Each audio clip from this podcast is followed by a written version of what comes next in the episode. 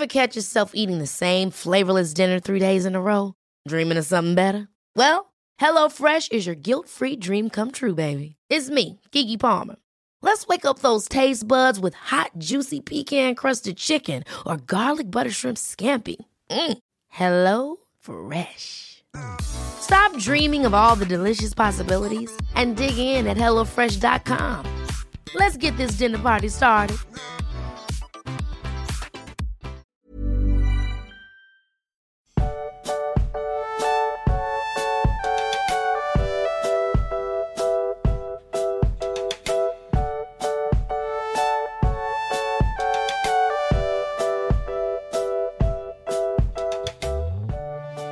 Du magst, wir starten in diese Folge mit so einer kleinen äh, Triggerwarnung, würde ich mal sagen, ne? denn es wird heute doch an einigen Stellen etwas expliziter. Ja, tatsächlich. Also, ähm, wir wissen ja, Witcher und heute geht es um die dritte Stimme der Vernunft und die dritte Kurzgeschichte ist eine Welt, in der es um einiges härter zugeht. Ähm, oder es geht nicht unbedingt härter zu, aber es wird viel härter beschrieben und thematisiert als beispielsweise im Herrn der Ringe. Darum hier heute der Hinweis, ähm, es geht in der Folge unter anderem um sexuelle Gewalt gegen Frauen. Und wer mit dem Thema nicht so gut zurechtkommt, sollte die Folge entweder lieber skippen oder in Beisein von jemandem hören, der da Unterstützung leisten kann. Also es ist jetzt nicht so, dass wir da jetzt super explizit irgendwelche Sachen beschreiben oder drauf eingehen oder so, aber es ist einfach Thema in diesem Kapitel und an einer vielleicht nicht unwichtigen Stelle. Ähm, ich denke, wir kommen auf jeden Fall darauf zu sprechen. Aber ja, einfach als, als kurze Warnung vorgeschossen. Genau. Ja, Max, jetzt nur mal ohne zu viel zu verraten, was sagst du zum Kapitel? Habe ich zu viel versprochen? Nee, oder? ist schon gut, ist schon richtig gut. Ist das Stärkste bisher.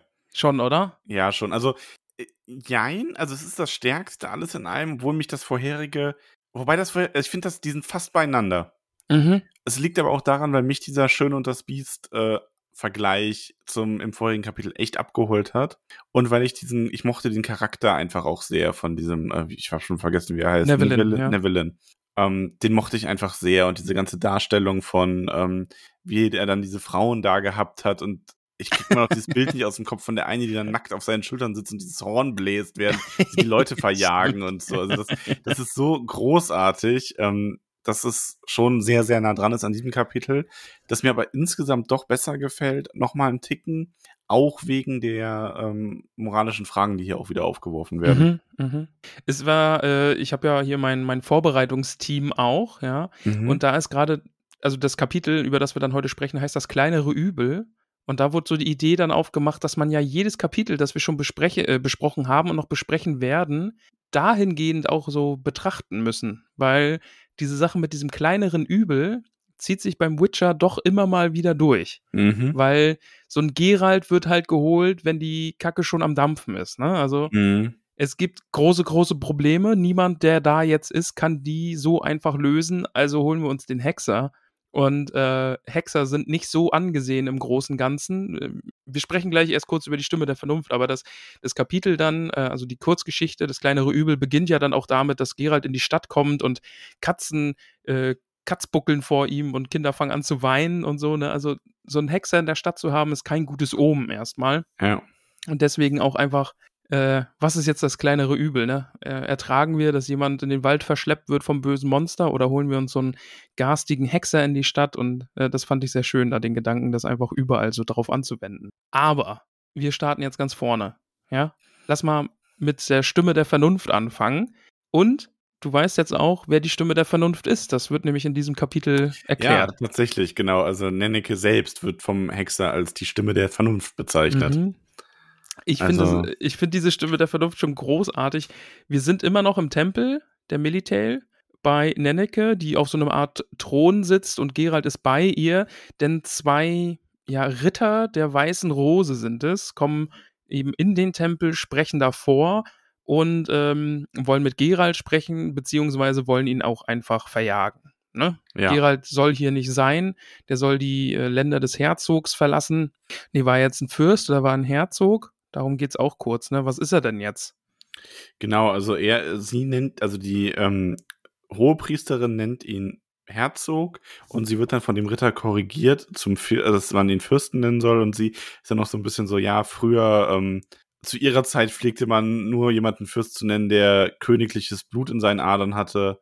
Aber ja, das hat sich halt irgendwie so ein bisschen verbessert. Die sind die, die, sind die ganze Zeit so sassy und snappy irgendwie. Ja, sie ist mega snappy vor allem. Ja, Gerard bemüht sich gerade am Anfang ja noch so ein bisschen um Diplomatie. Mhm. Und sie ist aber, also, ja gut, aber wahrscheinlich ist bei ihr wirklich so dieses, ähm, es ist ja oft, in, also in echt wie auch in so Fantasy-Bereichen ist es ja oft ein Thema, wenn du so Glaubensvertreter gegen den Adel hast. Ja. Wer da jetzt wirklich dann wo das Sagen hat, das verschwimmt ja dann ganz oft. Mhm, ja. Und ich glaube, sie ist hier auch wirklich, dass sie so auftritt, jetzt nicht mal unbedingt Gerard, Geralds wegen, sondern auch einfach, weil sie ähm, ihren Standpunkt also ihr, oder ihre Position festigen will, indem sie eben diesen Rittern auf keinen Fall nachgibt und denen ganz deutlich macht, dass sie hier die Hosen anhat. Mhm. Und vor allen Dingen ist ja ein heiliger Ort, ne? Also die befinden mhm. sich im Tempel ihrer Göttin und sie sagt ja auch noch diesen einen, äh, nicht Fallwig, sondern wie heißt der andere? Oh, jetzt muss ich kurz gucken. Äh, Talian.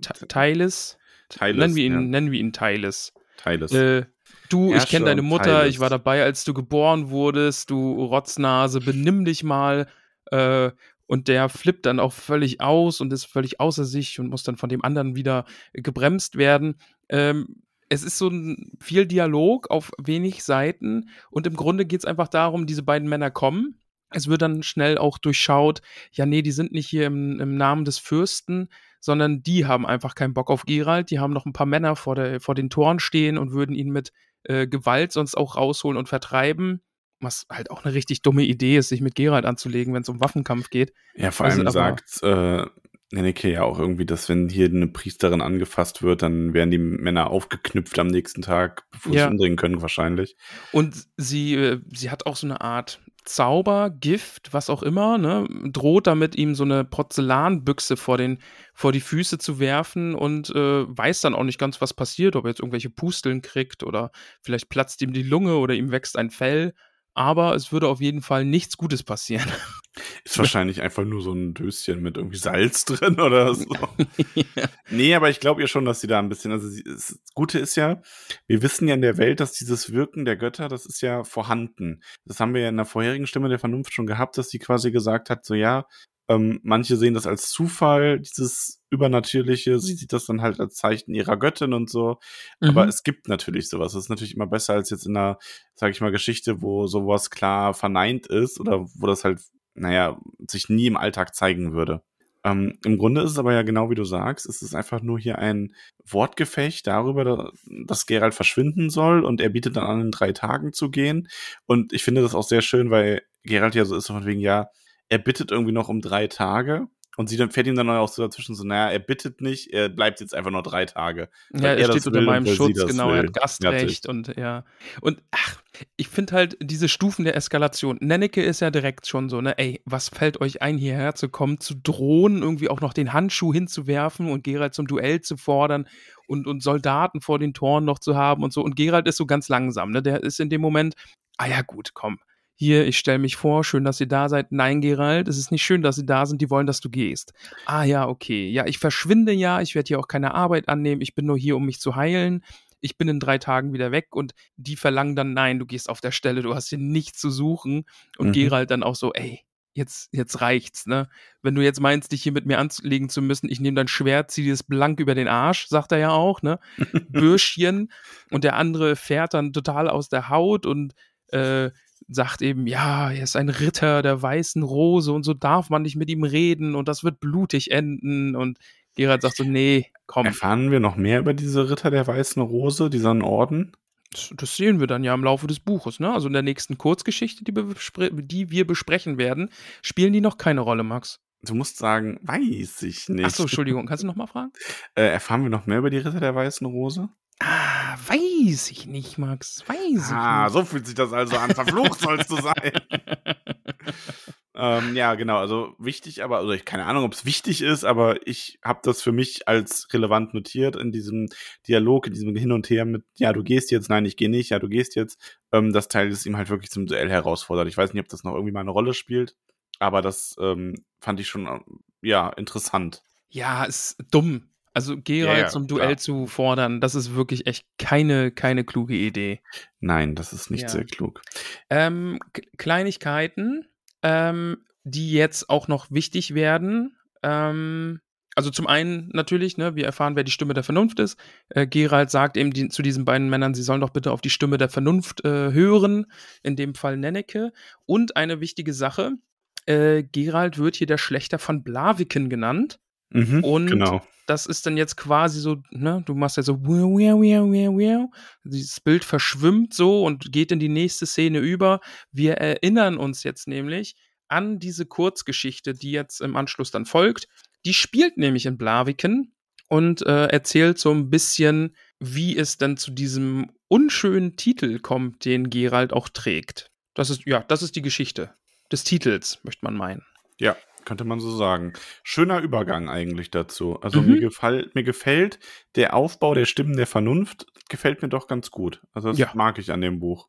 Ähm, ist eine schöne Art, so ein Kurzgeschichtenband zu haben. Eh ist, ne? Es finde ich auch ganz gut einfach. Ansonsten hast du ja so Kurzgeschichte, Kurzgeschichte, Kurzgeschichte, meistens dann auch gar nicht so über ein verbindendes Element oder dass die so ein, vielleicht vom Thema irgendwie gleich sind, in die gleiche Richtung gehen. Äh, aber so durch die Stimme der Vernunft ist es doch jetzt. Weißt du, wo das auch schön gemacht ist? Ähm, Na? Im Namen des Windes. Das kenne ich nicht. Ah, es ist auch eins der Bücher, die wir auf die Liste packen können. Aber eigentlich erst, also es sind die Königsmänner Chroniken, erst wenn da das äh, dritte rauskommt, also irgendwann in Jahrhunderten Jahren vielleicht mal. Von wem ist das? Ähm, Patrick ähm, Dingens. Äh, Dingenskirchen. Ich komme gerade nicht drauf. Auf jeden Fall, Name des Windes heißt das erste Buch und das erste Buch ist unglaublich gut. Mhm. Ähm, und das spielt aber auch so, dass der, ähm, also das ist jetzt kein Spoiler, weil das ist quasi ein bisschen die Prämisse, es ist ein Gasthaus und der Gastwirt wird von einem Chronisten aufgesucht und der ist eigentlich berühmt, aber der ist ja quasi inzwischen als älterer Typ inkognito und der erzählt dann seine Geschichte. Und da hast du halt auch so dieses, das ist so aus der Ich-Perspektive quasi die äh, Geschichte seiner Jugend Stück für Stück erzählt, mit halt so Jahressprüngen dazwischen auch. Und zwischendurch hast du immer diese Rückkehr in die, in Anführungszeichen, Gegenwart, wo dann wieder aus der ähm, allwissenden Erzählerperspektive oder dieser persönlichen Erzählerperspektive ähm, dieses Gasthaus beschrieben wird und die Personen, die da drin sind und was da so passiert. Ah, okay. Und das ist auch ziemlich cool gemacht, aber ähm, das hier gefällt mir auch sehr, sehr gut. Und Lass jetzt kommen wir reingehen. zu dem kleineren Übel, genau. Lass uns reingehen ins kleinere Übel. Ähm, vorweg, äh, Netflix-Serie wieder, erste Folge, erste Staffel. Äh, das war die erste Folge direkt? Mhm. So startet die Serie, mhm. ja. In Blaviken. Ähm, ja, alle, die die Serie kennen, werden mit einigen Motiven, äh, die wir jetzt auch besprechen, dann vertraut sein, denn die Figuren kommen alle vor. Ähm, ich sag gleich vorweg, auch der äh, Stregebor, der Zauberer, den wir dann in seinem Turm auffinden, ähm, wurde für die Serie deutlich aufgebauscht. Der spielt da viel, viel größere Rolle. Äh, der in der Hexer-Reihe spielt der jetzt keine große Rolle mehr, soweit ich weiß. Mhm. Ja, in der Serie ist der äh, sehr präsent. Der wird da auch ein bisschen so zum, zum Antagonisten aufgebaut, auch, ja. ne? Also der paktiert da ja viel in dieser Magier-Storyline auch mit herum, mit anderen wichtigen Figuren aus der Saga. Aber der äh, cool ist, da, den Schauspieler, also. Ja, da wird der jetzt quasi einfach so mit rangeklebt. Der, der gehört da jetzt irgendwie mit dazu. Mhm. Aber bevor wir zu äh, Stregeborg kommen, sind wir natürlich erstmal bei Gerald, der, wie du das eben schon beschrieben hast, erstmal die Aufmerksamkeit der Katzen auf mhm. sich zieht und der hat eine tote Kikimora dabei. Genau, das ist, äh, Gerald kommt gerade frisch von der Jagd, hat äh, im nahegelegenen Moor, das berichtet er nachher auch, äh, da hat er diese Kikimora gefunden, hat sie erlegt und hat sie jetzt auch hinten auf Plötze geschnallt, eine Decke drüber liegen und in der Hoffnung, das erschlagene Biest gegen Münze einzutauschen, kommt er jetzt hier in, diese, in dieses Städtchen und ist auf der Suche nach dem Schulzen. Ne? Oder ist er der Büttel? Der Schulze, glaube ich, ne? Der Stadt Schulze. Ja. Und äh, hier kurze Monsterkunde, auch von meinem, von meinem Team, ne? Von meinem Team. Ähm, die Kikimora sind beim Witcher, sind das so große Spinnenwesen. Du hast das Spiel auch gespielt, ne? Die kennst du, die Kikimoras. Das sind diese garstigen ähm, kleinen Spinnentierchen. Ja, ich Gibt's in unterschiedlich großen. Äh, in der Serie ist die auch ziemlich groß dann im Moor, wo, wo man Gerald das erste Mal sieht mit schwarzen Augen und die, äh, die Adern, hm. die hervortreten, wenn er seinen, naja, seine Bräu getrunken hat. Ja. Und äh, kommt grundsätzlich wieder aus der slawischen Mythologie, wie auch die anderen Wesen vorher, ist da aber eher so ein, so ein Geisterwesen und hat eigentlich gar nichts mit diesem äh, garstigen Spinnentier zu tun, mhm, was wir jetzt okay. hier beim Witcher haben.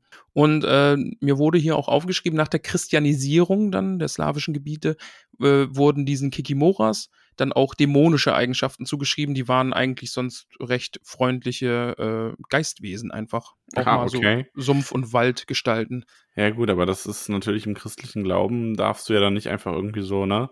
Sowas, was da nicht reinpasst, das muss dann einfach verteufelt werden. Genau, ja. Also der Name wurde jetzt dann mehr oder weniger einfach nur für ein anderes Wesen übernommen. Wald und Moore, da so ein bisschen naturgeisterartig, das vielleicht noch die Verbindung, aber ansonsten ist da nicht viel übrig geblieben. Mhm, mhm. Ja. Er kommt auf jeden Fall zum Schulze, der wohl gerade irgendwie dabei ist, so falsch verstandenes Bestechungsgeld abzulehnen. ähm, Finde ich ganz witzig. Und die haben auch eine super Dynamik, ja. Kaldemein und die kennen mhm. sich wohl auch offensichtlich. Gerald war schon öfter hier, die kennen sich. Äh, der hat beim letzten Mal auch die Tochter des Schulzen äh, ziemlich erschreckt. Und das sagt er ja nachher auch noch. Er lädt ihn ja dann wieder zu sich nach Hause ein und sagt, ah, seine Frau ist nicht so gut auf ihn zu sprechen.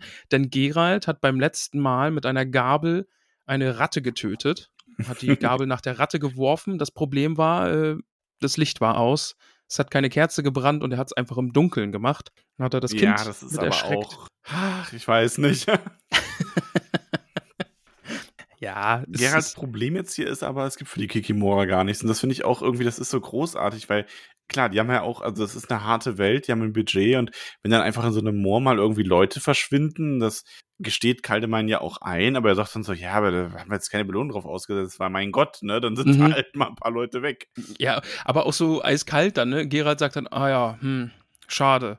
Ja gut, dann hol jemanden, der es auf den Kompost werfen kann, ne, hinten in die, mhm. in die äh, Sickergrube ja, damit ist die Sache dann irgendwie auch erledigt. Ne? Also ich glaube, Gerald hat das ein oder andere Mal auch schon erlebt, dass er irgendwelche garstigen Monster in naher Stadtumgebung erlegt und dann sagt jemand, ja, nee, da wurde jetzt kein Auftrag rausgegeben, da gibt es keine Steckbriefe oder was auch immer. Mm. Ähm, Pech gehabt. Dafür haben wir kein Budget. Ja. Tja. Was willst du machen? Und dann kommt aber, also nachdem zum einen Kaldemann ihm, wie du eben schon sagst, angeboten hast, dass er jetzt nochmal bei ihnen schlafen kann, ohne bitte seine Frau wieder so zu verschrecken, mhm. ähm, dass er bei die Kikimora ja ähm, zu seinem, äh, zu dem Magier in der Stadt bringen könnte. Mhm. Meister ähm, Irion. Ähm, ja. ja. Denn diese Stadt, ne, Blaviken, hat einen Turm, einen Magierturm, der vor vielen, vielen Jahren schon gebaut wurde der stand dann leer und dann ist eben dieser Meister Irion gekommen und hat als Stadtmagier jetzt hier den, den Turm besetzt, wohnt genau. da jetzt und macht seine Magiergeschäfte von dort aus. Und auf die Idee kommt eine der Wachen, nämlich der Nasstein. Mhm. Und ähm, ich glaube, Gerald ist da ja am Anfang gar nicht so begeistert kommen, äh, von, oder er glaubt halt nicht, dass er dafür viel be ähm, bezahlt bekommt. Ja. Aber ähm, es ist dann so ein bisschen dieses, so, ja, hier, aber der sollte das zumindest untersuchen ähm, und vielleicht mal einen Zauber auf die Sümpfe legen oder sonst was. Und Gerald überlegt halt und sagt so, ja, von mir aus und besuchen wir den einfach mal. Ja. Ja. Und, und da machen sie dann noch auf dem Weg. Genau, die wandern dann zu diesem Turm, ein, ein Turm aus Granit. Äh, das Bild des Turmes kann man auch äh, gut im Kopf behalten, kann man jetzt schon mal vorwegnehmen. Ne? Also dieser Magier befindet sich da in seinem Turm, kommt da nicht gern raus. Man könnte glatt meinen, der ist da so ein bisschen äh, eingesperrt. Ähm, ist ja auch so ein berühmtes Märchensymbol, ne? in einem Turm eingesperrt zu sein. Ist immer im Turm eingesperrt, ja. Ja, wer weiß, ob das irgendwie in diesem, in dieser Kurzgeschichte nochmal eine Rolle spielt. Ich weiß es nicht, lieber Max. du bist so depp, wir haben die alle gelesen. Nein, manche haben die nicht gelesen. Ja, gut, möglich. Ähm, sie kommen auf jeden Fall zu dem Turm und treffen da einen, äh, ich finde den Klopfer großartig. Mhm, der ist toll. Weil das ist ein großer, glotzäugiger Fischkopf. Mhm. Und äh, der redet dann auch mit den Leuten. Genau. Der sagt, also, was ja. wollt ihr? Nee, Meister Irion empfängt nicht, geht wieder, macht der Dude, ciao wowi. Ja. Aber Gerald ist, äh, ne, Gerald ist eine Person, ne? Gerald ist jemand. Der klopft dann eben nochmal an und äh, Gerald wird erkannt von diesem Klopfer oder mhm. eher von dem Magier, der durch den Klopfer spricht und kriegt dann eben doch Einlass. Genau. Also, weil ja. der Klopfer scheint auch Gerald, also sie wird ja irgendwie gesteuert und da scheint man Gerald auch so ein bisschen zu erkennen. Mhm. Ja, der fragt direkt hier, Gerald, bist du es wirklich? Also, die kann zur Jauche-Gruppe gebracht werden. Genau, die brauchen wir nicht. Und Gerald tritt dann ein und Ramon, ist das Magie? Eindeutig, ja. Ja, er tritt in diesen Turm, die Tür fällt hinter ihm zu und dann steht er erstmal in absoluter Dunkelheit. Und ja, dann sind wir in einem Garten, lieber Max. Auch das kennt man aus den äh, Spielen. Da ist das auch wunderbar dargestellt, dass Magier gern mal in so, ja, was sind das denn? Sind das Parallelwelten oder so so magisch geschaffene Räume. Ja, Illusionen quasi, sagt er ja, ne? Ja, so in die Richtung. Also aber es ist halt eine so perfekte Illusion, dass er da durchgehen kann und es ist, als wäre er in einem großen Garten mhm. mit einem bunten Regenbogen über dem Himmel, über dem blauen Himmel, ein kleines Häuschen inmitten des Gartens, das in Malven versinkt. Ähm, er geht dann auch in Richtung des Hauses. Er sieht dann noch so ein nacktes, blondes Mädchen, was da so Äpfel pflückt oder einen Kopf voll Äpfel trägt. Ne? Ja. Finde ich schön den äh, Beisatz dann so. Der Hexer gelobte sich feierlich, sich nicht mehr zu wundern. ja, würde ich an der Stelle dann auch einfach nicht mehr machen. Und äh, dann sehen wir Stregebor. Und ich finde Stregebors Beschreibung übrigens ganz, ganz toll. Ja. Weil das so ein bisschen dieses so, ja, der sieht aus wie ein Klischeezauberer, aber das nimmt Gerald halt selber auch mal wieder zur Kenntnis und ist darüber schon fast ein bisschen verwundert, ne? So, weil mhm. Gerard hat Verbrecher gesehen, die wie Ratsherren aussehen in seinem Leben, Ratsherren wie Bettelbrüder, Dirnen wie Prinzessinnen und Prinzessinnen wie trächtige Kühe und Könige wie Verbrecher. Aber Stregebor sah immer so aus, wie nach allen Regeln und Vorstellungen ein Zauberer auszusehen hat. Ja, große Hakennase, trägt so ein, so ein äh, eben diese, diese Robe mit viel zu lang, langen Ärmeln und ja, der sieht einfach aus wie ein Zauberer, wie man ihn sich so vorstellt. Ja, und dann ist er auch noch einer. Ist er auch noch einer. Selten ja. genug, dass sowas passiert. Ja, der lobt sich dann auch noch ein bisschen selbst dafür, was für eine großartige Illusion er hier gemacht hat. Ne? Die Blumen, die Duften, die Äpfel kann man hier essen und das Mädchen, das kann man. Ja, Gerald will es gar nicht wissen. Kannst, kannst du mir später was von erzählen? Ja. Ich bin doch wegen anderen Sachen hier, aber vor allen Dingen wundern wir uns überhaupt mal, was macht Stregebor hier? Ja. Warum sitzt er hier in Blaviken, was jetzt wirklich keine Weltstadt ist? Warum sitzt er hier? Warum hat er seinen Namen geändert? Ähm, ja, und dann ja. ein wichtiges Wort auch wieder direkt aus Stregebors Mund dann, ne? Ähm, Vorsehung. Denn er sagt, die Vorsehung hat viele Gesichter. Und im mhm. Laufe dieses Buches wirst du merken, Vorsehung spielt auch für Gerald eine große, große Rolle. Vorsehung ist so ein bisschen was wie Schicksal quasi, ne? Mhm, ja. Also ein fancy Wort für Schicksal. Es geht so, ja, es in die, geht in die gleiche Richtung, ja. Mhm, okay. Ähm, ja, und also das, der, die Unterhaltung geht halt ein bisschen hin und her. Ich glaube, es ist, macht am meisten Sinn, wenn wir die mal zusammenfassen, warum Stregebor da ist. Ja. Er ist nämlich da, weil Stregebor ist ein Anhänger des äh, Fluchs der dunklen Sonne, also von der dieser Theorie. Mhm. Ähm, Fluch der dunklen Sonne? Genau, Fluch der dunklen Sonne, ja. Und er ist jemand, der glaubt, dass es den wirklich gibt. Ein großer genau. Magier hat den mal entdeckt äh, Gerald sagt auch so, ach Leute, das war eine ganz normale Sonnenfinsternis und ihr macht da jetzt den Fluch der dunklen Sonne draus. Ähm, aber ja, der Fluch der dunklen Sonne besteht darin, dass, waren es 60? Ja, ne? 60 glaub, oder 40? Ich weiß es gerade nicht. Ich glaube, 60 genau. Königstöchter sind es. Jedenfalls geht es um Lilith, ne? Die kennst du ja jetzt auch gerade besonders gut, weil du Diablo 4 spielst oder gespielt hast. Und weil ich Supernatural geschaut habe. Eben, da kennt man sie auch her. Jedenfalls ein großes, böses Wesen, das zurück auf die Erde kommen soll und den Untergang mit sich bringt. Und eben im Zuge dieses Fluch der schwarzen Sonne wurden 60 Königstöchter äh, von diesem Fluch befallen und sollen so mehr oder weniger den Weltuntergang vorbereiten, mhm. indem sie viel Übel bringen, ne, die Täler voll Blut füllen. Und ähm, die Magier haben sich jetzt eben daran gemacht, diesen Fluch zu entdecken Fluch der schwarzen Sonne heißt das übrigens. Was haben wir gesagt? Dunklen Sonne. Ah ja, schwarze Sonne. Ich habe gedacht, dass das irgendwie falsch ist und äh, ja, aber ja. egal, ja, auf jeden Fall. Dann der Fluch der schwarzen, ja stimmt, Fluch der schwarzen Sonne. Schwarze Sonne auch so ein Nazi-Ding, ne? Äh, ist auch sehr belastet. Da gibt es nämlich die schwarze Sonne. Ja, das ist so ein Symbol, so ein ähm, esoterisches äh, Nazi-Ding-Symbol. Ah, okay. Ja. Ich gar nicht. Und es sind ja, es sind 60 Jungfrauen. Genau, königlich mit Kronen, äh, und werden die Täler eben mit Blut füllen. Und die Magier, darunter auch Stregebor, haben diese Mädchen untersucht, diese Prinzessinnen. Äh, man sagt, die sind Mutantinnen durch den Fluch geworden. Sie haben körperliche Veränderungen entdeckt. Ne? Die Herzen haben sechs Kammern und mhm. die Körper ist innerlich mit so einer Art Schwamm überzogen. Also sie sind sich sehr, sehr sicher, dass es Mutationen gab und die Königstöchter dadurch zu Monstern wurden, die ganze Königshäuser zum Fall gebracht haben. Es ist aber natürlich alles nur Theorie.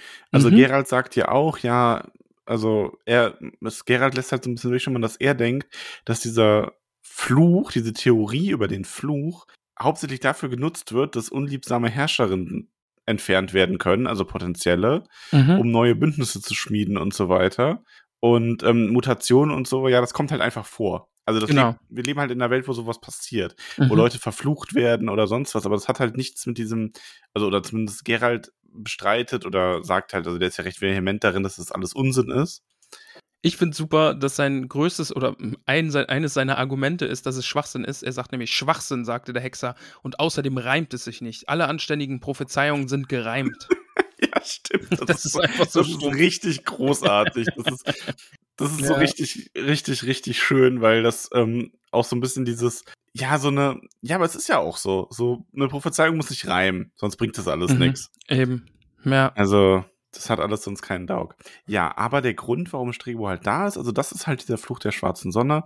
Mhm. Und er hat halt in einem Königshaus ähm, auch, da gab's, und das wird, jetzt wird's richtig märchenhaft und ich liebe es. Ich liebe Geil, es. oder? Jetzt haben wir nämlich, also Stregebor, es gab ein Königshaus, Stregebor kennengelernt hat und da ist eine Stiefmutter, Mhm. die ihre, also die Königin ist die böse Stiefmutter quasi, die ihrer Tochter ähm, Böses will, weil sie in ihrem verzauberten Spiegel Aha. gesehen hat, dass die Tochter unter dem Fluch der schwarzen Sonne leidet. Mhm. Ihre Stieftochter quasi. Ja. Ähm, und Stregebor möchte sie zwar davon abhalten, also der möchte die irgendwie einfach isolieren. Darum geht's nämlich in dieser ganzen Fluch der schwarzen Sonne Geschichte auch. Also Gerald hält ihnen halt auch vor, dass sie unglaublich viele von diesen Mädchen dann ähm, isoliert haben in irgendwelchen Türmen. Genau, und dadurch nämlich dieses Klischee entstanden ist, dass irgendwelche Frauen in Türmen eingesperrt werden.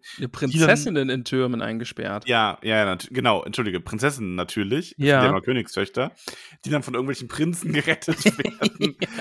ah, was halt irgendwie so aus dieser Perspektive total wundervoll abstrus ist einfach. Ja, oder, oder diese eine Prinzessin, die sich ein Seil aus ihren eigenen Haaren geknüpft hat und damit geflohen ist. Mhm. Ja, oder eben, wie du sagst, irgendwelche wahnsinnigen Prinzen, das wird so, wurde zu so einer Art Sport, ja. Wir sind die Prinzen, wir müssen diese Prinzessinnen aus den Türmen retten, auch wenn es uns das eigene Leben kostet. Ja, Ähm, es ist jetzt auch schon die sehr, Stelle, sehr wo er dann auch so erwähnt, wie zum Beispiel der eine Prinz, der die irgendwie rettet und der Vater will die dann nur foltern, aber der Prinz bringt den Vater dann um, weil er dann das Mädel haben will und es ist alles durcheinander bei denen. Ja, ja. Also, das ist alles sehr ungeschickt gelaufen, teilweise mit den Zauberern und ihren Türmen. Aber ist halt, wie gesagt, ne, also die Frage ist ja jetzt, gibt es diesen Fluch der schwarzen Sonne wirklich oder hat sich dies, dieser Magier nur ausgedacht, um eben Königshäuser in den Ruin zu treiben und Bündnisse zu erzwingen? War es jetzt irgendwie wirklich, war es Magie oder war es Game of Thrones? Irgendwie kann man so fragen, ne? Ja, ja das trifft's ganz gut. Ja. Ja, wir, wir sind ja auch, ähm, und da muss ich zugeben, das ist, also ich nehme schon mal vorweg, die Lieblingsstelle in dem Kapitel ist für mich ähm, die, der Teil in der Kammer mit Renfri und Gerald. Mhm. Weil das halt Großartig. der, der Moment ist, wo wir, ähm, also wir, wir haben ja in diesem Kapitel diesen Effekt, dass wir quasi ein Ereignis aus zwei Perspektiven sehen. Mhm. Ja. Und da macht das halt, da findet halt dieser, dieser Sch Schluss statt, wo wir dann Renf äh, Renfris Perspektive sehen. Weil wir haben halt zuerst Stregeburs Per- Perspektive, jetzt auch dann mit dem Jäger zum Beispiel, weil Genau. ähm, da ist es ja auch so, dass ähm, er sieht das Mädel als verdorben und schlimm, die Prinzessin, die ist eine ganz böse. Und äh, die Mutter beschließt dann halt auch, dass man ähm, sie in den Wald bringt und der Jäger soll sie dann da umbringen. Mhm. So. Und der Jäger schafft es aber nicht, sondern wird gefunden, und das jetzt nur aus Stregeburs Sicht, mit heruntergelassener Hose und irgendwie einer, einer Brosche im Kopf, die ihm da reingedonnert wurde. Mhm. Der wurde getötet, genau, ja. Und das ist natürlich direkt, wenn man das so deuten will, so nach dem Motto, ja, die hat ja irgendwie ihre körperlichen Reize eingesetzt, um ihn abzulenken und hat ihn dann umgebracht. Genau, dieses, dieses Bild will Stregebor zeichnen. Ne? Also die Genau. hat den armen Mann quasi dazu gezwungen, seine Hose herunterzulassen, äh, durch bloße Anwesenheit und hat ihn dann zum Danke auch noch ermordet. Ja. Und ist dann entkommen. Genau. Sie, sie hat sich dann eine neue Gesellschaft gesucht, nämlich sieben Gnome, Ja. Mit denen sie dann äh, räubermäßig durch die Gegend gezogen ist. Das Also hat das, aber. Ja? das erfahren wir halt alles aus Stregebors Perspektive. Das ist nämlich das, was sie dann danach in Erfahrung bringen. Genau, sie hat sich diesen sieben Gnomen angeschlossen, hat die davon überzeugt, dass es ja viel besser wäre zu äh, morden und zu rauben, anstatt hier ähm, im Bergwerk zu sitzen. Mhm. Und so bekommt sie dann auch ihren Namen. Sie wird nämlich die Würgerin genannt. Genau.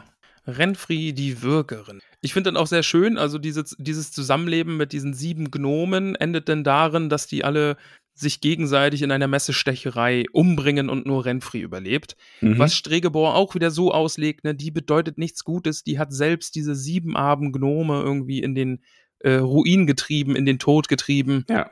Ähm, genau. Ja. Er zeichnet halt auch wirklich dieses Bild. Er erzählt Gerald halt ja auch, dass, ähm, dass also er möchte halt wirklich für Gerald das so darstellen, dass Renfri einfach ein Monster ist, mhm. ein Mutant, eine Verfluchte, damit Gerald dann auch darauf anspringt, sie für ihn zu töten. Genau, darauf läuft es dann ja am Ende hinaus. Ne? Also es geht dann auch darum, die hat Welpen zu Tode gequält, Vögel getötet.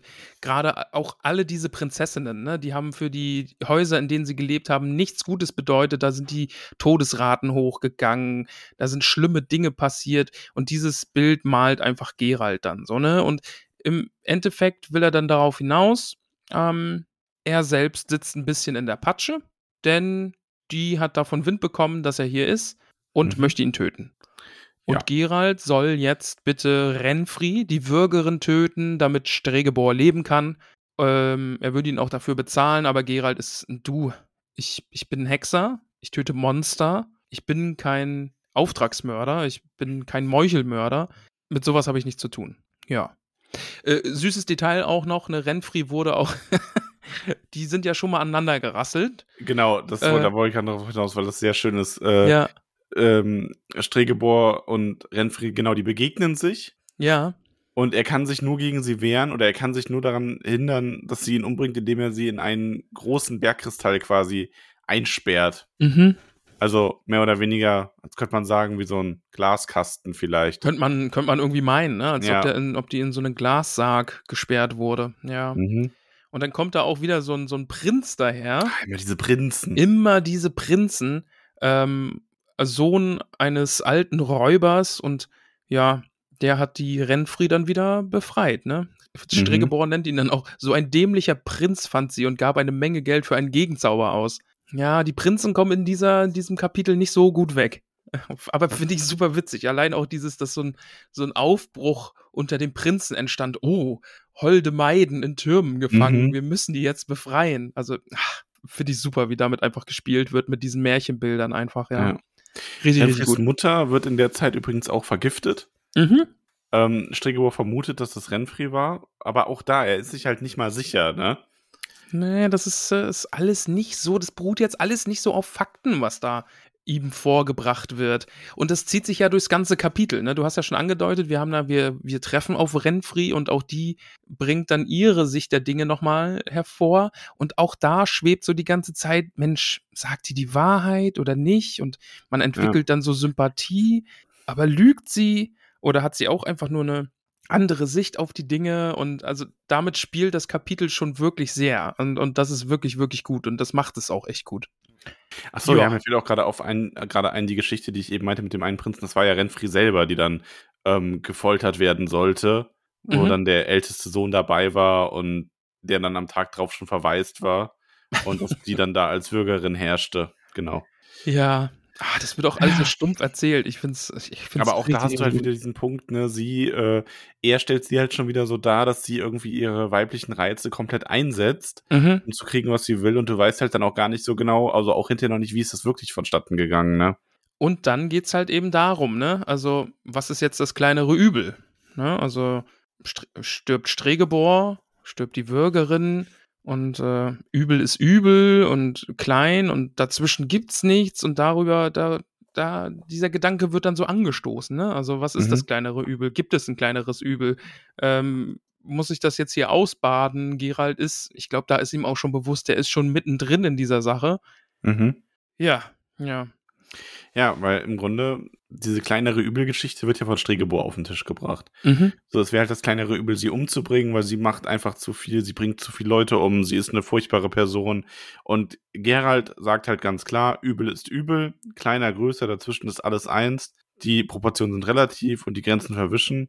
Ähm, er zieht es vor, dass wenn er zwischen dem größeren und den kleineren Übel wählen soll, dann wählt er gar nicht. Ja, genau. Er würde sich am liebsten jetzt aus der Sache einfach rausnehmen. Ähm, sagt auch, okay, bis morgen, ciao, wowi, ich gehe jetzt. Und die nächste Szene ist dann im Goldenen Hof, einem Ciao, Gasthaus. wow. Ja, hat er jetzt vielleicht nicht wörtlich gesagt. Schüsseldorf, sagt Schüsseldorf. Gerald und geht.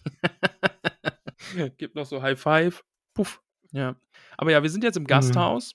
Ähm, der Schulze ist wieder mit dabei und Gerald und der Schulze fragen dann auch eben nach äh, einer Gruppe, im Renfri und, Also und ihre kurz, Männer. ich möchte, ich möchte diese Stelle, wo das Gasthaus beschrieben ist, vorlesen, weil ich kenne die schon Ah ja, sehr gut. gern. Ja. Ähm, Im Goldenen Hof, dem angesehensten Gasthaus des Städtchens, war es laut, voll und laut. Die Gäste, Einheimische und Zugereiste, waren größtenteils mit Tätigkeiten beschäftigt, wie sie für Nationen oder Berufe typisch sind. Gesetzte Kaufleute stritten sich mit Zwergen über Warenpreise und Kreditzinsen. Weniger gesetzte Kna Kaufleute kniffen die Mädchen, die Bier und Kohl mit Erbsen servierten in den Po. Die Stadt Stadttrottel markierten die gut informierten. Die Dirnen versuchten den Männern mit Geld zu gefallen und gleichzeitig denen ohne Geld die Lust zu nehmen. Fuhrleute und Fischer tranken, als ob am nächsten Tag der Anbau von Hopfen verboten würde. Die Matrosen sangen ein Lied, das die Meereswellen rühmte, die Kühnheit der Kapitäne und die Vorzüge der Sirenen, letztere malerisch und detailliert. ja. Also richtig, richtig Es, gut. ich finde es schön beschrieben. Also man kriegt Ja. direkt so, so einen dreckigen äh, Fantasy-Tavernen-Touch da rein. Auf jeden Fall, ja. Und da muss man auch sagen, dass, das haben die Spiele auch richtig, richtig gut eingefangen. Ja, Also wenn du da in definitiv. so ein, so ein kleines Dorfgasthaus reingehst, dann merkst du das schon auf jeden Fall. Ja, und es wird dann eben gefragt, Mensch, hast du die gesehen? Nee, hat er nicht. Ah ja doch, da hinten in diesem Alkoven, die haben ordentlich Geld bezahlt, die sitzen da allein. Äh, Gerald sagt, ich geh mal hin. Aber allein, Ja. hier, kannst gehen. Ich mach das alleine. ja, und dann trifft er auf diese Bande quasi. Sechs Männer sind das. Mhm. Äh, Renfri ist nicht da. Und ähm, er wird dann auch ziemlich angeblafft und sagt nur direkt so, ja, ich will mit der Bürgerin reden. So, die Hat er ersten stehen dann gesagt. schon auf. Ja. Und äh, der Mann, der da so ein bisschen das Sagen hat, sagt dann so, ja, oh, setz dich, wir und setz dich, nimm mir.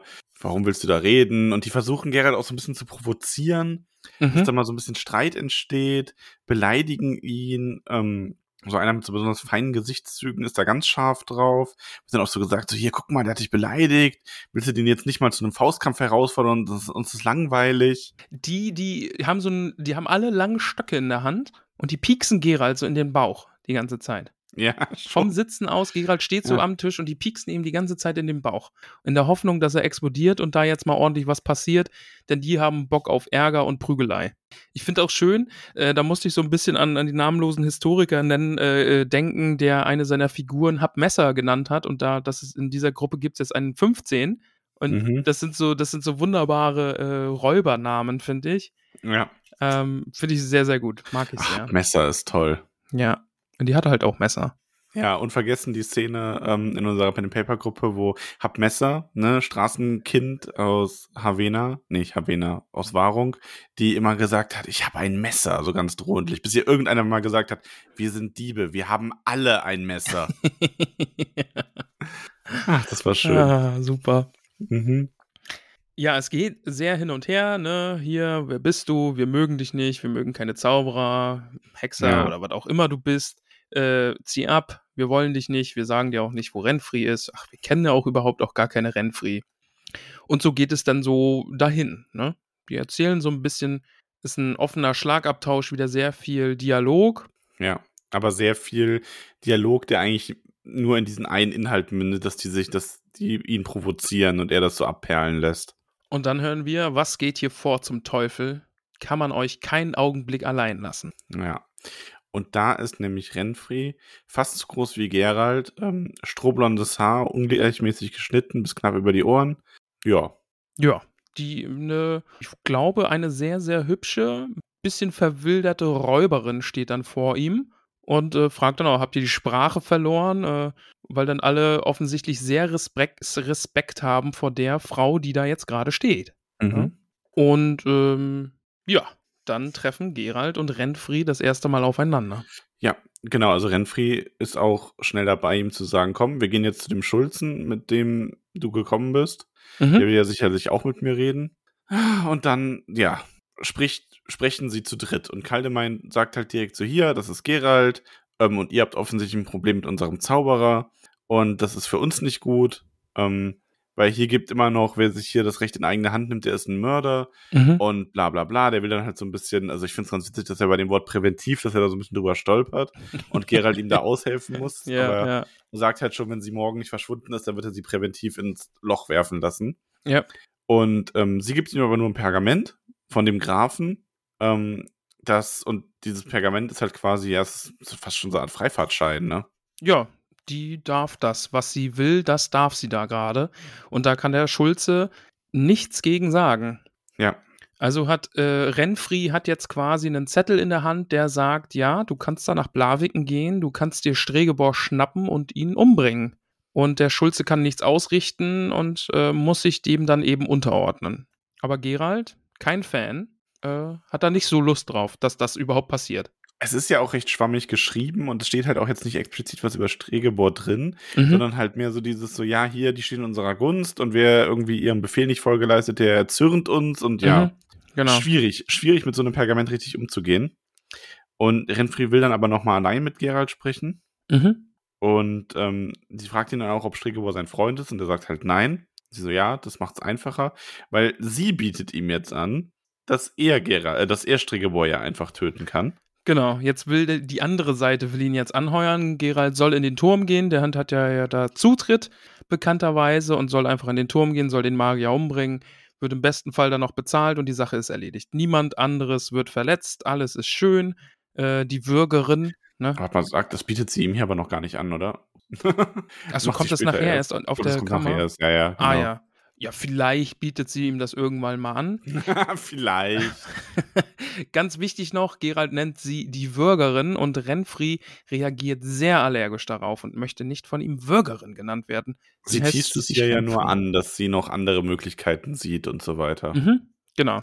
Und dann kommt nämlich die Stelle, wir machen dann einen Sprung, er ist dann in seiner, also er ist auf dem Weg zu seiner Kammer, nach mhm. dem Abendessen anscheinend, und er merkt halt direkt aufgrund seiner Hexersinne, dass ähm, da schon jemand drin ist. Er macht dann auch seine Lampe auf, weil er aus, weil er braucht es ja nicht unbedingt. Und ähm, kommt dann in seine Kammer und stürzt sich direkt aufs Bett, weil da sitzt jemand und drückt die dann halt mit den Ellenbogen auf der Kehle ins Bett. Und ähm, sie ist dann natürlich ganz cool und sagt so direkt so, ja, ich hätte zwar damit gerechnet, aber nicht gedacht, dass wir beide so schnell im Bett landen würden. ja, pau, pau, pau. Ja.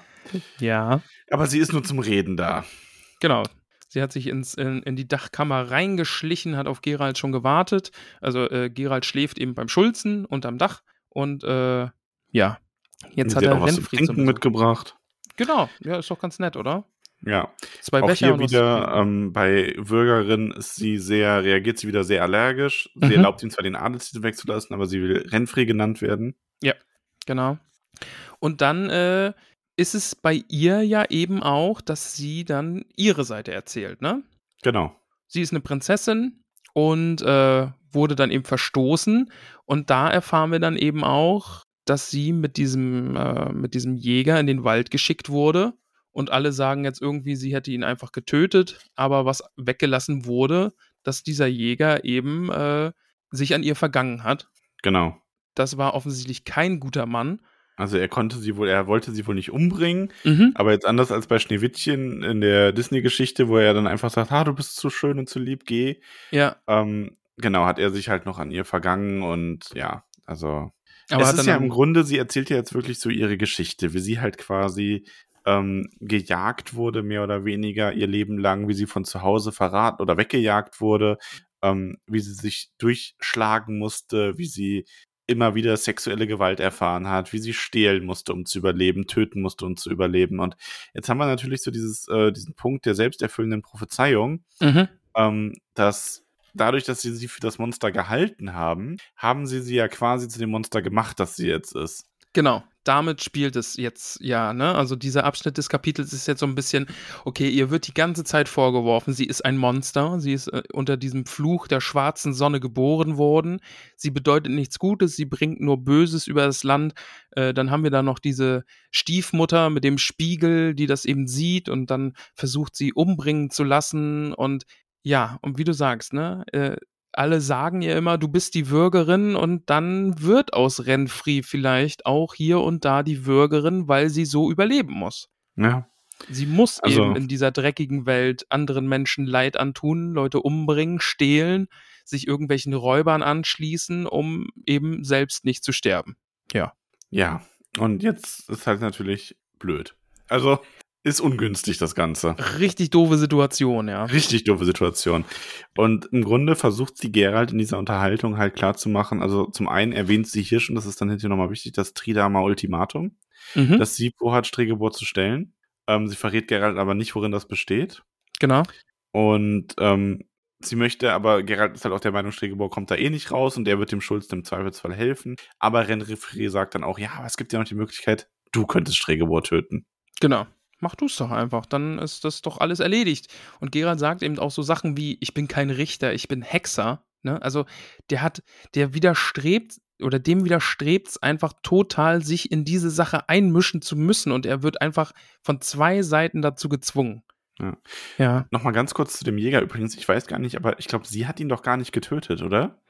Ich habe mir, ich weiß es gar nicht, es bleibt recht offen, oder? Ja, weil sie, sie sagt es ja, dass er sich an ihr vergangen hat, ihr den Schmuck gestohlen hat und sie dann hat laufen lassen. Stimmt, ja. Ich glaube fast eher, dass das halt rauskam, mehr oder weniger, und dass die Stiefmutter ihn dann umgebracht hat oder so.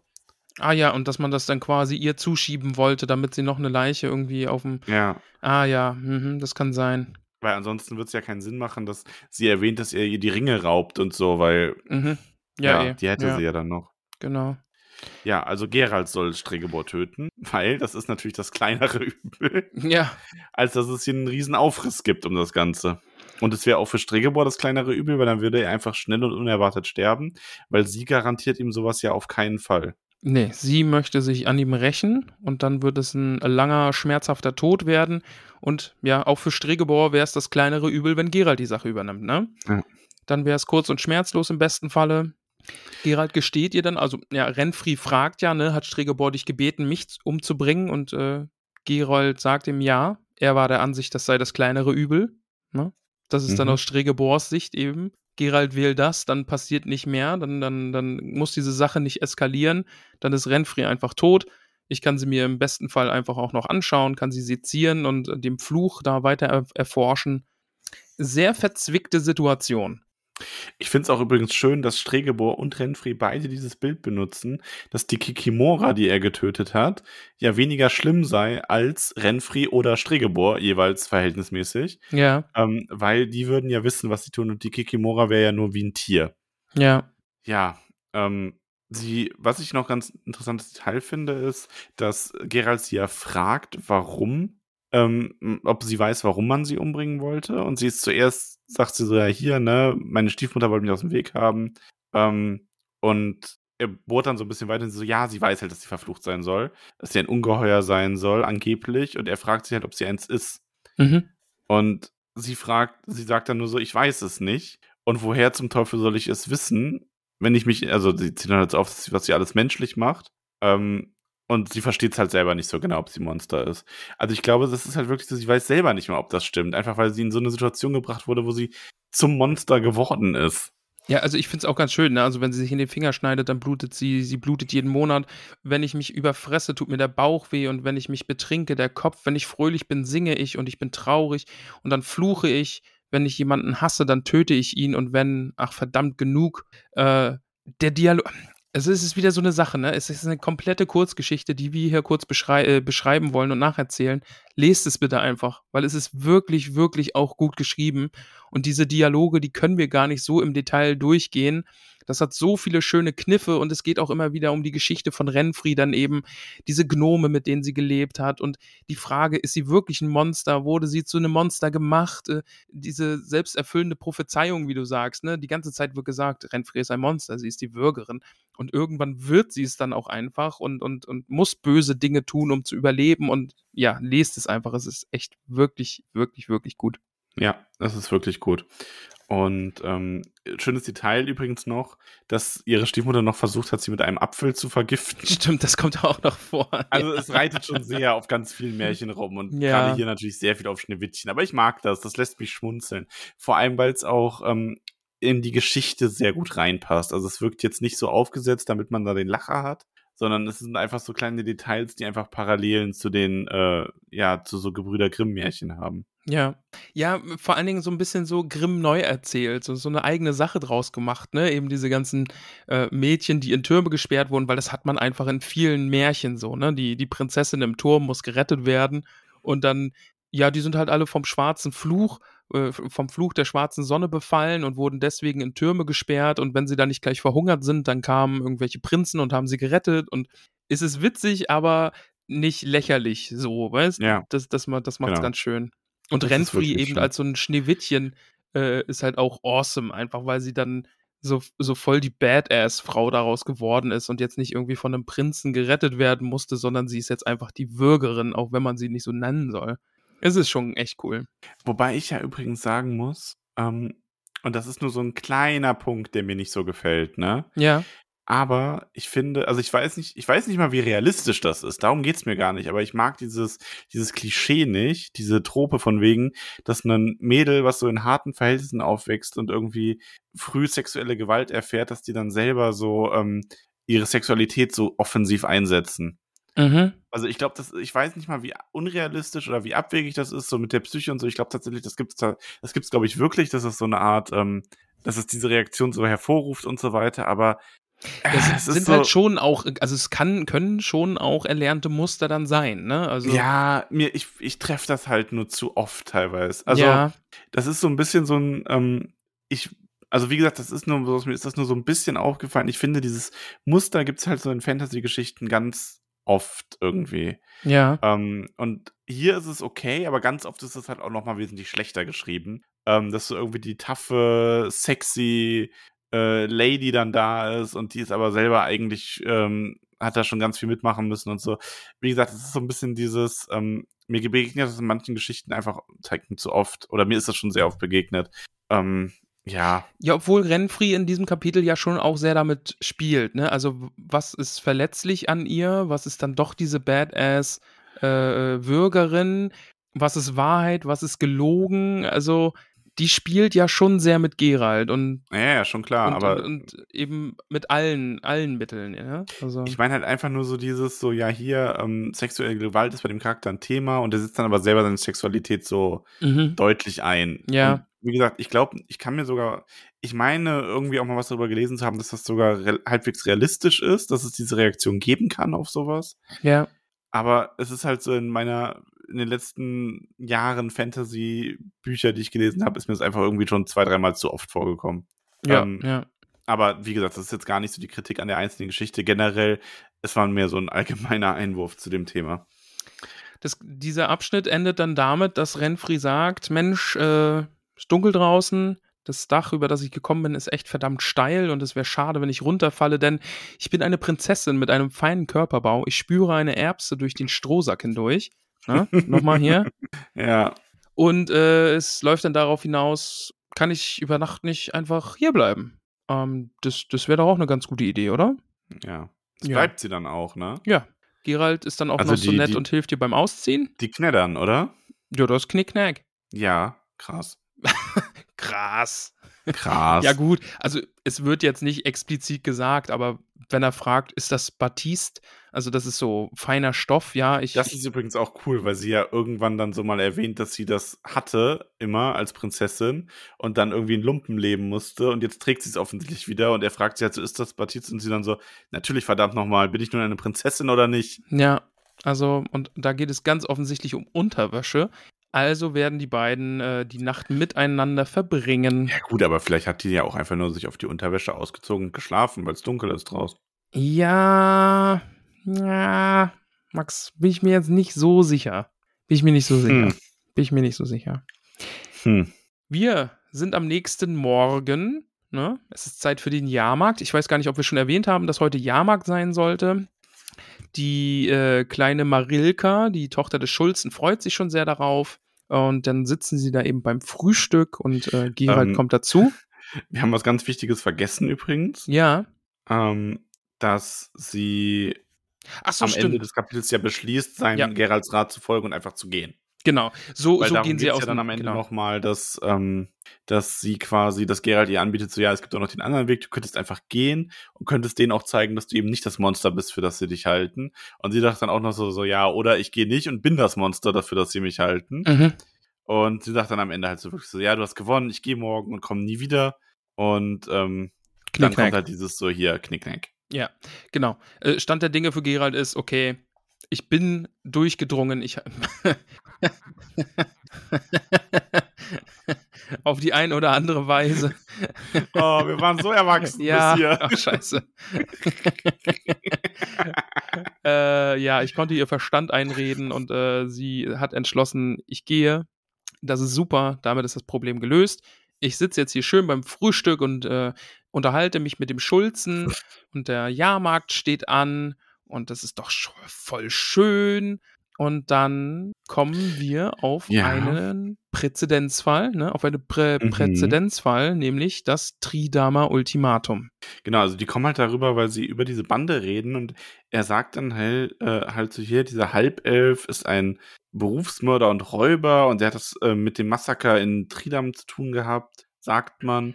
Und er erklärt ihm dann so, ja, das Massaker in Tridam war halt ähm, quasi ein Ultimatum, also da hat ein Baron eine Räuberbande zum Teil eingesperrt, aber der Rest dieser Bande hat dann ein Pilgerschiff ge ähm, ja, in ihre Gewalt gebracht und hat dem Baron das Ultimatum gestellt, lasst unsere Leute frei oder wir fangen an, hier die Leute umzubringen. Genau, einen nach dem anderen. Und das ist das Tridama Ultimatum. Dieser Baron hat dann auch nachgegeben.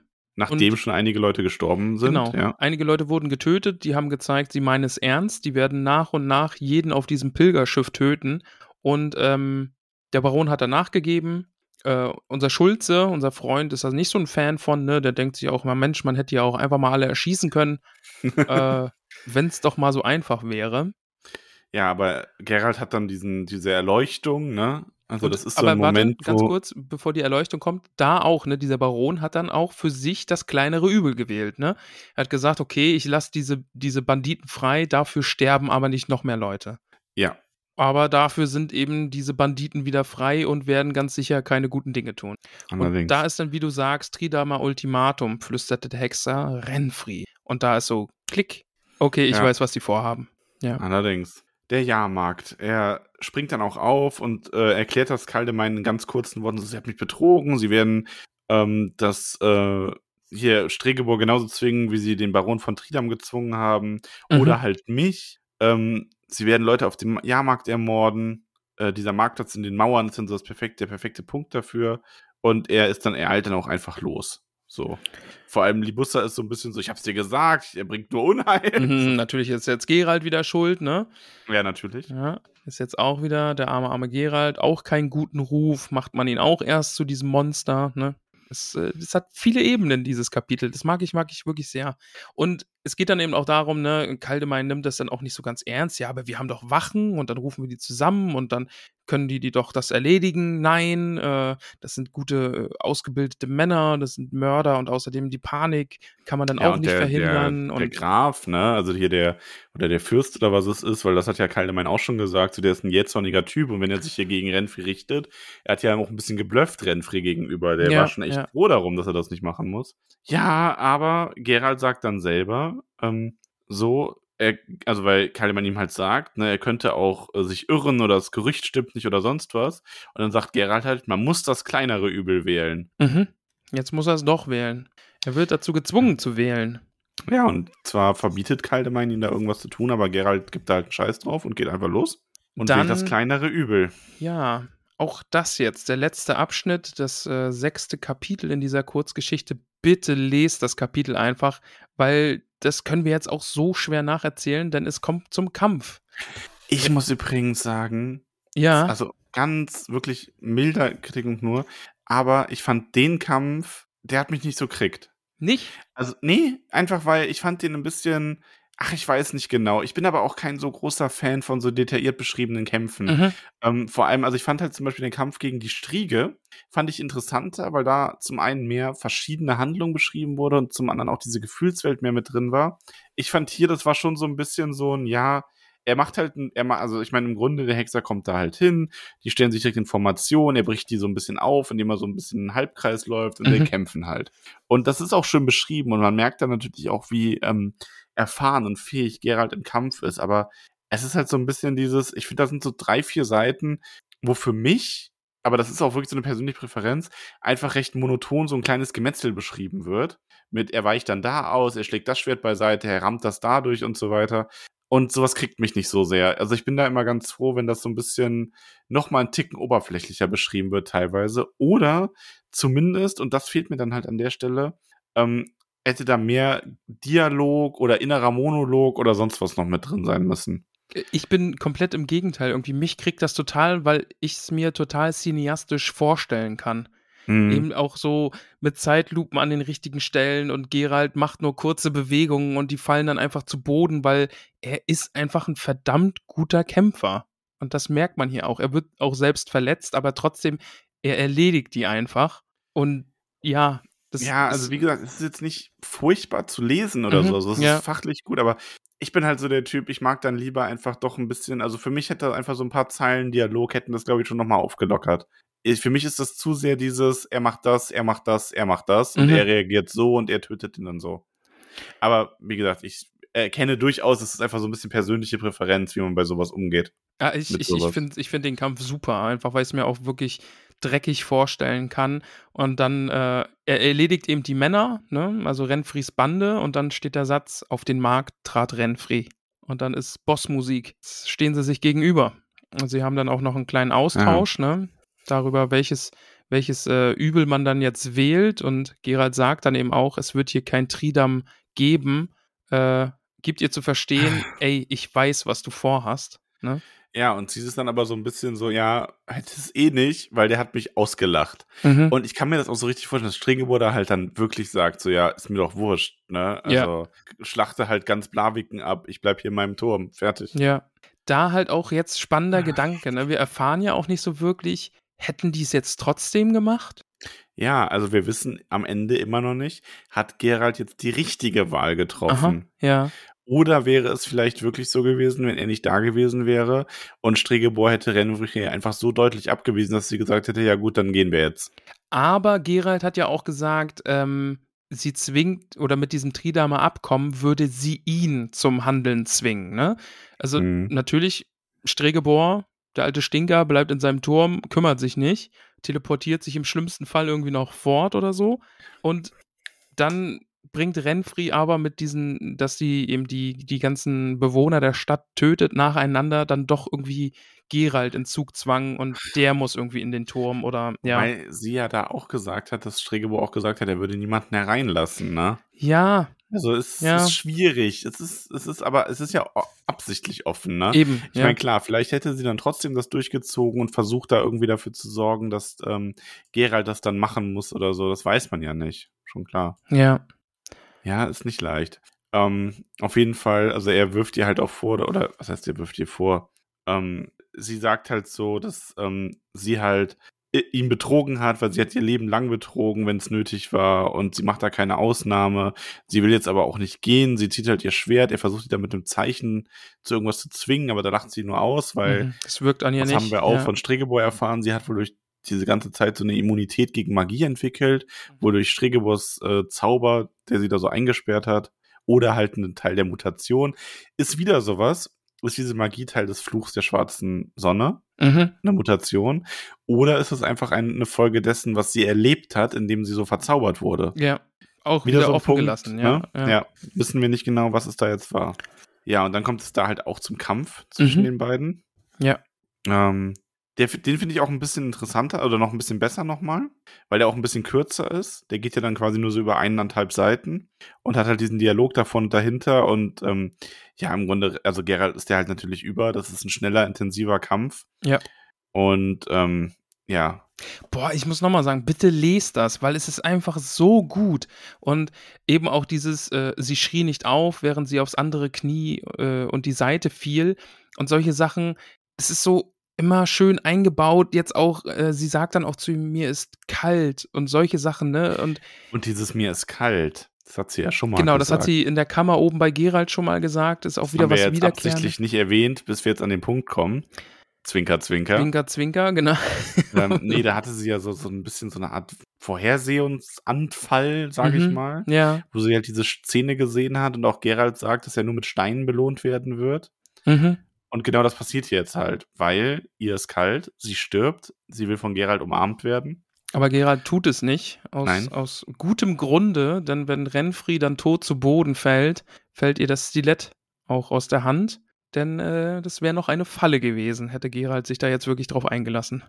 Ja, Dann hätte sie ihm die Klinge auch noch irgendwo hingestoßen. Und ähm, ja, Renfri stirbt auf dem Pflaster mit ihren Männern und Stregeborg, Stregeborg kommt, kommt direkt an. So, oh, ich habe alles Oh, gesehen. Mensch, das war ein Schlachtfest. Ich hab's durch mein Ey. Kristall gesehen. Ah, also die so Bürgerin ist tot. er halt auch nicht, ne?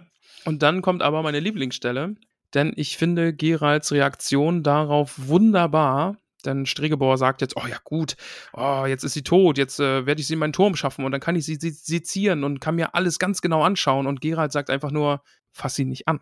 Ne? Geh weg, rühr sie nur an Mhm. und dein Kopf fällt aufs Pflaster. Er droht Stregebauer quasi auch noch mit dem Tod. Ne? Also Ja. fasst der Renfri jetzt an, dann stirbt er. Aber Stregebor sagt halt auch so, ja hier, du wirst es niemals erfahren. Und natürlich, er möchte sie ja auch sezieren, um diesen äh, Fluch der schwarzen Sonne bestätigt zu haben. Ja, genau. Also Stregeborg geht's jetzt danach. Der will die jetzt den Turm schaffen, der will die aufschneiden, will gucken, hat sie die Merkmale dieses, dieses Fluches und damit ist er dann auch sicher. Was das am Ende dann ändern würde, fraglich. Nichts. Stregebor würde sich irgendwie äh, bestätigt sehen, vielleicht, Ja. rechtfertigen können. Aber Gerald sagt einfach nur, nee, hau ab, geh weg, sonst gibt's böse Dinge. Ja.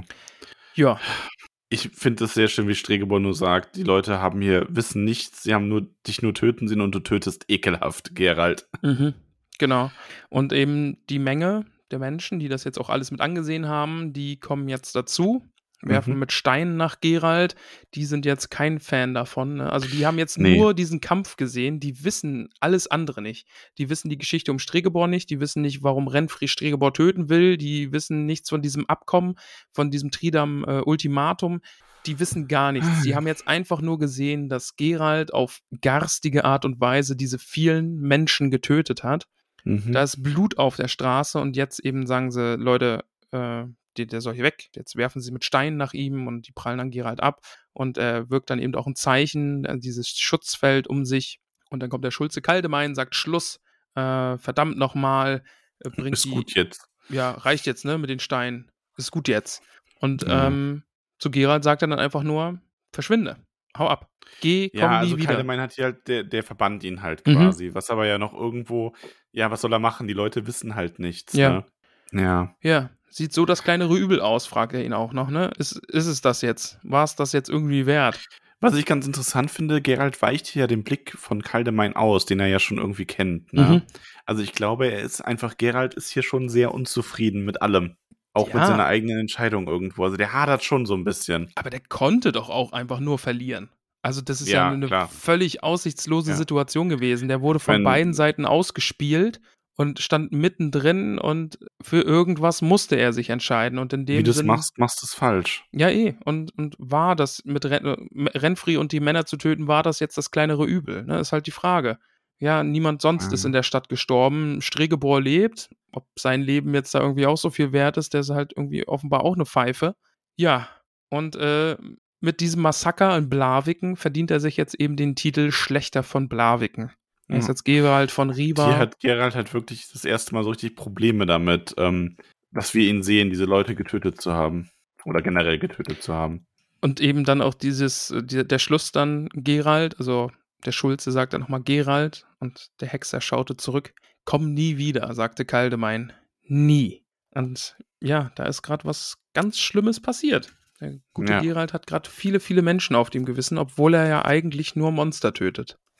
Ja, schön ist das nicht. Schön ist das nicht, nee. Ist ein Kapitel, das sich sehr mit die Natur, mit der Natur des Bösen befasst, alles in allem. Mhm. Ja, und eben auch diese moralische Frage aufwirft, ne?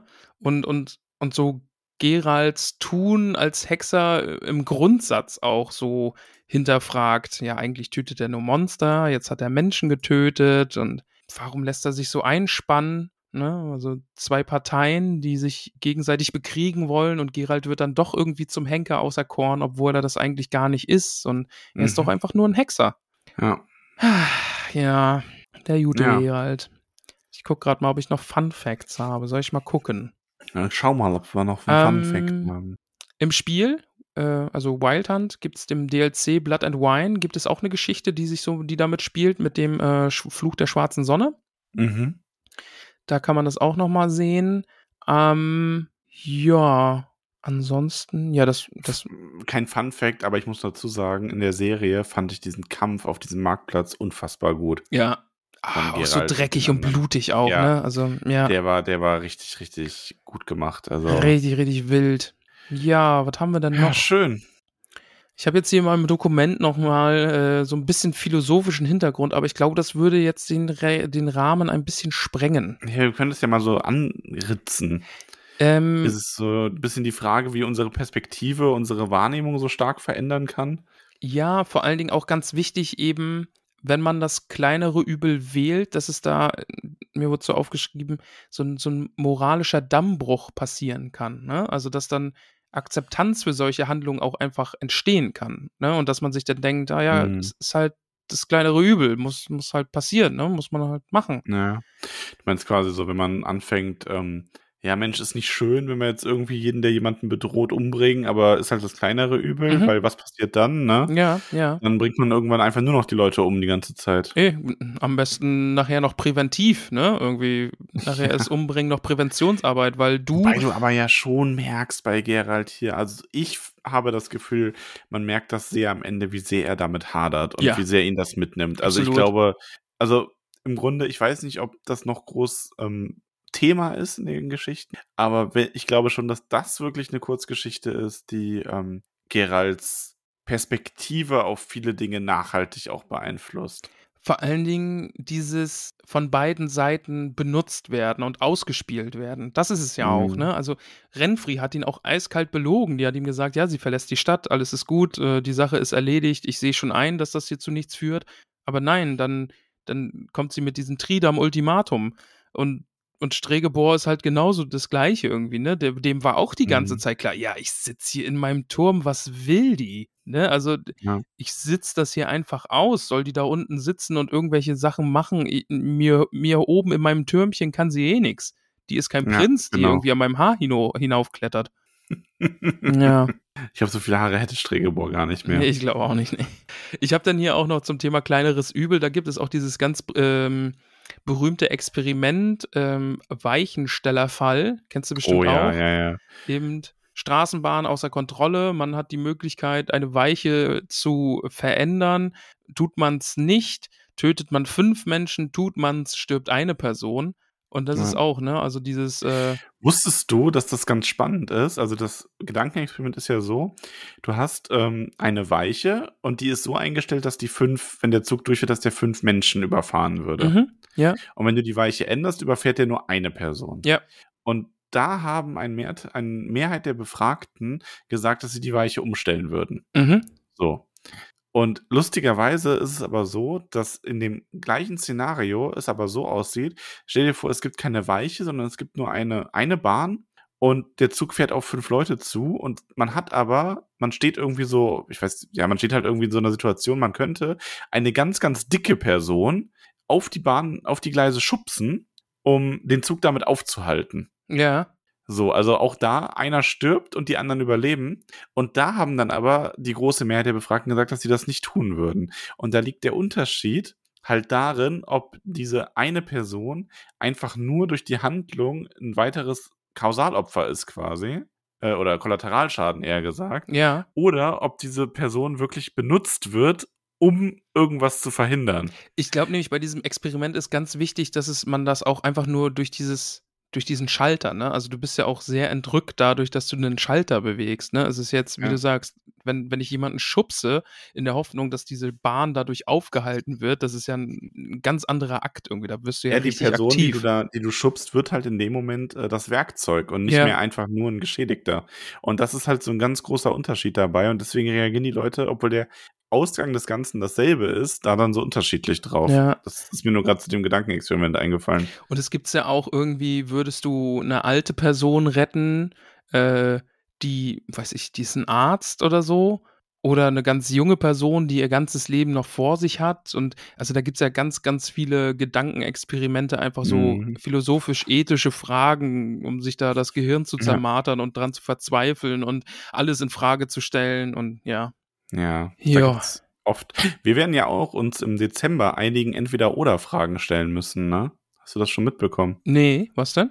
Und zwar, wir machen ja auch dieses Jahr, kleiner, kleiner eigennütziger Hinweis an dieser Stelle, wieder unseren Adventskalender. Ah ja. Und das heißt, wir werden vom 1. bis zum 24. gibt's für alle Steady-UnterstützerInnen äh, jeden Tag ein kleines Türchen. Und ähm, ich sammle gerade Vorschläge dafür im Discord. Und jemand kam schon auf die Idee, ähm, dass man da auch immer mal wieder so Ja oder, also entweder das oder das Fragen einstreuen könnte. Aber das ist lustig. Ähm, ja. Da werden dann so Sachen kommen wie edle Tropfen in Nuss oder Moncherie. Oh, Oder Gürtel anziehen oder zunehmen. oder Harrison Ford oder Ramon. ja, das ist ja einfach, oder? Die Antwort erfahrt ihr im Dezember. ja, genau. Müsst ihr euch noch ein bisschen gedulden. Äh, wo Aber wir, warte, nee, wo bei wir grad, wo wir gerade bei Steady sind, äh, super Neuerung, man kann jetzt seinen Steady Podcast Feed auch in Spotify laden, was das Anhören der Steady exklusiven Sachen so ein bisschen einfacher macht. Schaut euch das gern mal an. Ähm, wenn ihr uns bei Steady unterstützt, dann könnt ihr quasi Steady mit Spotify verbinden und habt da dann einen ganz eigenen Podcast-Feed mit den exklusiven Sachen, mit den 10 Minuten Steady, mit, äh, äh, wie heißt es nochmal? Äh, Secret Book Club. Secret Book Club, genau, so heißt ich. Ich habe die ganze Zeit, oh, sag nicht Sexbuch, sag nicht Sexbuch. Ähm, ja. Secret Book, Book Club. Äh, wo wir gerade schon bei dem Thema sind. ja, Unsere Bewertung für das Kapitel. Wir machen ja hier immer jede Woche was anderes, ne? Ähm, ja. Wie viele, wie viele von nackter Blondine gebrachte Äpfel gibst du dem Kapitel? Ich gebe dem 10 von 10 von nackter Blondine gebrachten Äpfeln. Äh, Ich gebe neun von zehn äh, von nackter Blondine gebrachte Äpfel. Echt? Nur neun? Ja, ja, neun, ja. Was hast also- du bei dem davor gegeben? Weißt du das noch? Oder habe ich dem davor zehn gegeben? Ich weiß es nicht mehr. Ich gebe ihm dasselbe wie dem davor. Waren es neun oder zehn? Ich weiß es leider nicht mehr. Hätte sich Ich glaube, ich habe neun gegeben, sollen. weil ich gesagt habe, es müsste noch mehr kommen. Ja, hätte jemand tun sollen. Ja, Aber ich finde es ich find's ganz schwer. Ich finde das vorherige fast genauso gut. Also entweder beide eine 10 oder beide eine 9. Das kommt jetzt Okay. ein bisschen darauf an, wie die letzten drei dann werden. ja. Das nächste ist eine Frage des Preises. Oh, Max, es kommen jetzt auch noch echt noch Banger, ne? Weißt du, bist du hoffentlich, bist du Ich bin vorbereitet. bereit. Ich freue mich sehr drauf. Ah, wie stehst du so zu Igeln? Wie magst du, magst du Igel? Ich liebe Igel. Okay, gut, dann wirst du das Kapitel Also, mögen. wir haben auch einen Igel letztes Jahr durchgefüttert, der hat uns immer die ganze Terrasse vollgeschissen, aber wir haben ihn sehr gemocht. ich ich glaube, der Igel aus dem Kapitel scheißt dir nicht die Terrasse voll. Ich hoffe. Ich hoffe es auch ein bisschen. Und der ist auch am Ende echt dick gewesen, der Igel. Also Ja. der war am Anfang war der ziemlich dünn und dann am Ende, wir haben ihm lauter Zeug rausgebracht. Ja. Unsere Katzen haben dann dauernd das Futter von ihm weggefressen. Da mussten wir immer mehr rausbringen. Das war irgendwie sowas, da haben alle von profitiert. Aber Mhm. ja, ich mag Igel. Ich habe ein großes Herz für Igel. Dann wirst du dich auf das nächste Kapitel freuen. Dann da kommt ein Igel drin vor. Sehr schön. Ja. So. Ja, liebe Hobbits, das war's für heute. Ja. Und uns bleibt nichts anderes zu sagen als Lest das Kapitel. Mal. Ach so. Lest das Kapitel. Lest die Geschichte. Sie Lest das ganze gut. Buch, es ist großartig. Und ähm, passt gut auf euch auf und wir hören uns nächstes Mal wieder. Ja. Äh, Küsse auf alle Nüsse. Und äh, ja, wie Max sagt, bis zum nächsten Mal. Tschüss. Ich sag da nichts mehr. Ich bin durchi, Lurchi. Ciao, wowi. Warum, Bye. warum mache ich denn so redi wedi? Weiß ich nicht. Weiß ich nicht. Oh Gott. Ah, ja, es ist spät. Ja. Ähm, nee, wir, wir machen jetzt Stopp, bevor wir jetzt hier ins Plaudern Ja, kommen. also wenn wir jetzt nicht aufhören, reden wir noch eine halbe Stunde weiter. Von daher, Genau. okay, sag nochmal Tschüss und dann drücke ich auf Stopp und dann ist hier Sense. Äh, ja, jetzt, du musst Tschüss sagen. tschö mit Ö. Tschö mit Ö.